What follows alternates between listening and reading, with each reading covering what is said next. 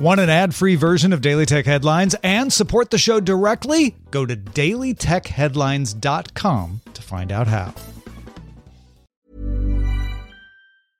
Cool fact a crocodile can't stick out its tongue. Also, you can get health insurance for a month or just under a year in some states. United Healthcare short term insurance plans, underwritten by Golden Rule Insurance Company, offer flexible, budget friendly coverage for you. Learn more at uh1.com.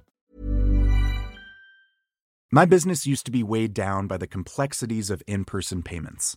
Then, Stripe Tap to Pay on iPhone came along and changed everything. With Stripe, I streamlined my payment process effortlessly. No more juggling different methods. Just a simple tap on my iPhone, and transactions are complete. What's truly remarkable is how Stripe caters to all my customers' preferences. Whether they're using cards, Apple Pay, or other digital wallets, Stripe ensures a smooth checkout experience every time. Setting up Stripe was a breeze, taking just minutes to get up and running. From local markets to global retailers, Stripe helped me expand my reach and grow my business with ease. To learn how Tap to Pay on iPhone and Stripe can help grow your revenue and reach, visit stripe.com slash tap iPhone. These are the Daily Tech headlines for Tuesday, August 6th, 2019. I'm Sarah Lane. Apple's new credit card, issued in partnership with Goldman Sachs, is now in preview rollout with general availability to all iPhone owners in the US later this month. Apple says it randomly invited some people who signed up to be notified about the Apple Card. The sign up process requires iOS 12.4 plus a physical address, birthday, income level, and the last four digits of a social security number. Goldman Sachs will use that information to approve or decline an application in real time, including a TransUnion credit check. If approved, the card will show up in an Apple Wallet, and Apple's Titanium card is also available for free.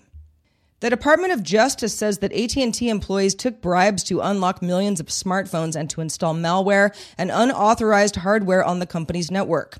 The DOJ charged two men with bribing more than $1 million between April of 2012 and September of 2017 to several AT&T employees at the company's Mobility Customer Care Center in Bothell, Washington. Employees were apparently contacted by telephone or Facebook messages, and those who agreed to participate received lists of IMEI phone codes to unlock.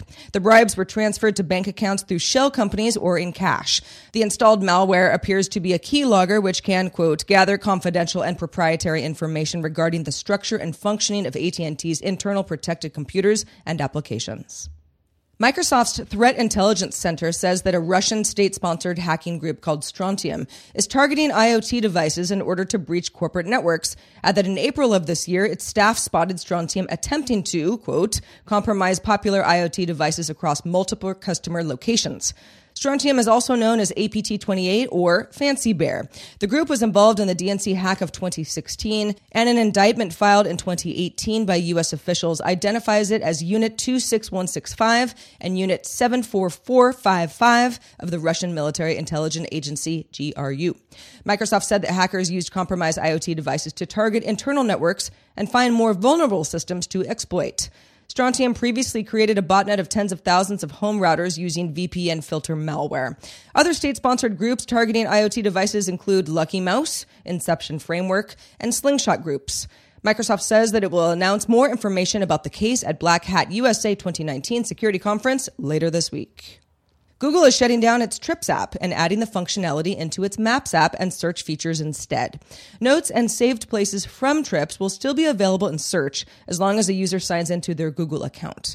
Google updated its travel site back in September of 2018, and users will soon be able to add and edit notes from Google Trips into that travel section to access saved attractions, flights, and hotels for upcoming and past trips. Forbes reports that Apple will start providing security researchers special iPhones and launch an invite only bug bounty program for Mac and plans to announce both at Black Hat Conference later this week. Reportedly, the special iPhones will be less locked down than consumer versions, but not as open as Apple employee versions in order to better inspect parts of the OS or specific components like memory to find vulnerabilities. Samsung launched the Watch Active 2 six months since Samsung launched the original Watch Active. The Watch Active 2 adds a touch strip to simulate software controls that require an actual rotating bezel. The Active 2 also adds ECG capability, although it won't be active at launch. It runs Samsung's Tizen OS and works with Android and iOS. It supports offline play of Spotify playlists and YouTube video playback as well. The Active 2 will come in 40 and 44 millimeter sizes with LTE versions available and goes on sale September 27th, starting at $279. China's Global Times reports that Huawei is testing a smartphone running its own in-house Hongmeng OS. Sources tell the Global Times the device will sell for 2,000 yuan, or about 288 US dollars. Huawei previously described the Hongmeng OS as meant for Internet of Things, and the first major device to run it would be Huawei's Honor TVs. During its earnings announcement last week, Huawei chairman Liang Hua said that the company prefers to use Android on its mobile devices. And finally, cloud communications provider Vonage is acquiring the technical team and intellectual property of Over AI, formerly Sensia, an AI developer for enterprise applications that musician will.i.am previously bought in July of 2016 for an undisclosed amount. Over AI's 23 engineers covering product and research will join Vonage's technology hub in Israel. Vonage says this will expand its talents and expertise in conversational related AI, including proprietary search to text and natural language understanding algorithms. For more discussion of the tech news of the day, subscribe to dailytechnewsshow.com. You can find the show notes and links to all headlines there as well. Remember to rate and review us wherever you get your podcasts. I'm Sarah Lane. Thanks for listening, and we'll talk to you next time. My business used to be weighed down by the complexities of in person payments. Then, Stripe Tap to Pay on iPhone came along and changed everything. With Stripe, I streamlined my payment process effortlessly. No more juggling different methods, just a simple tap on my iPhone, and transactions are complete.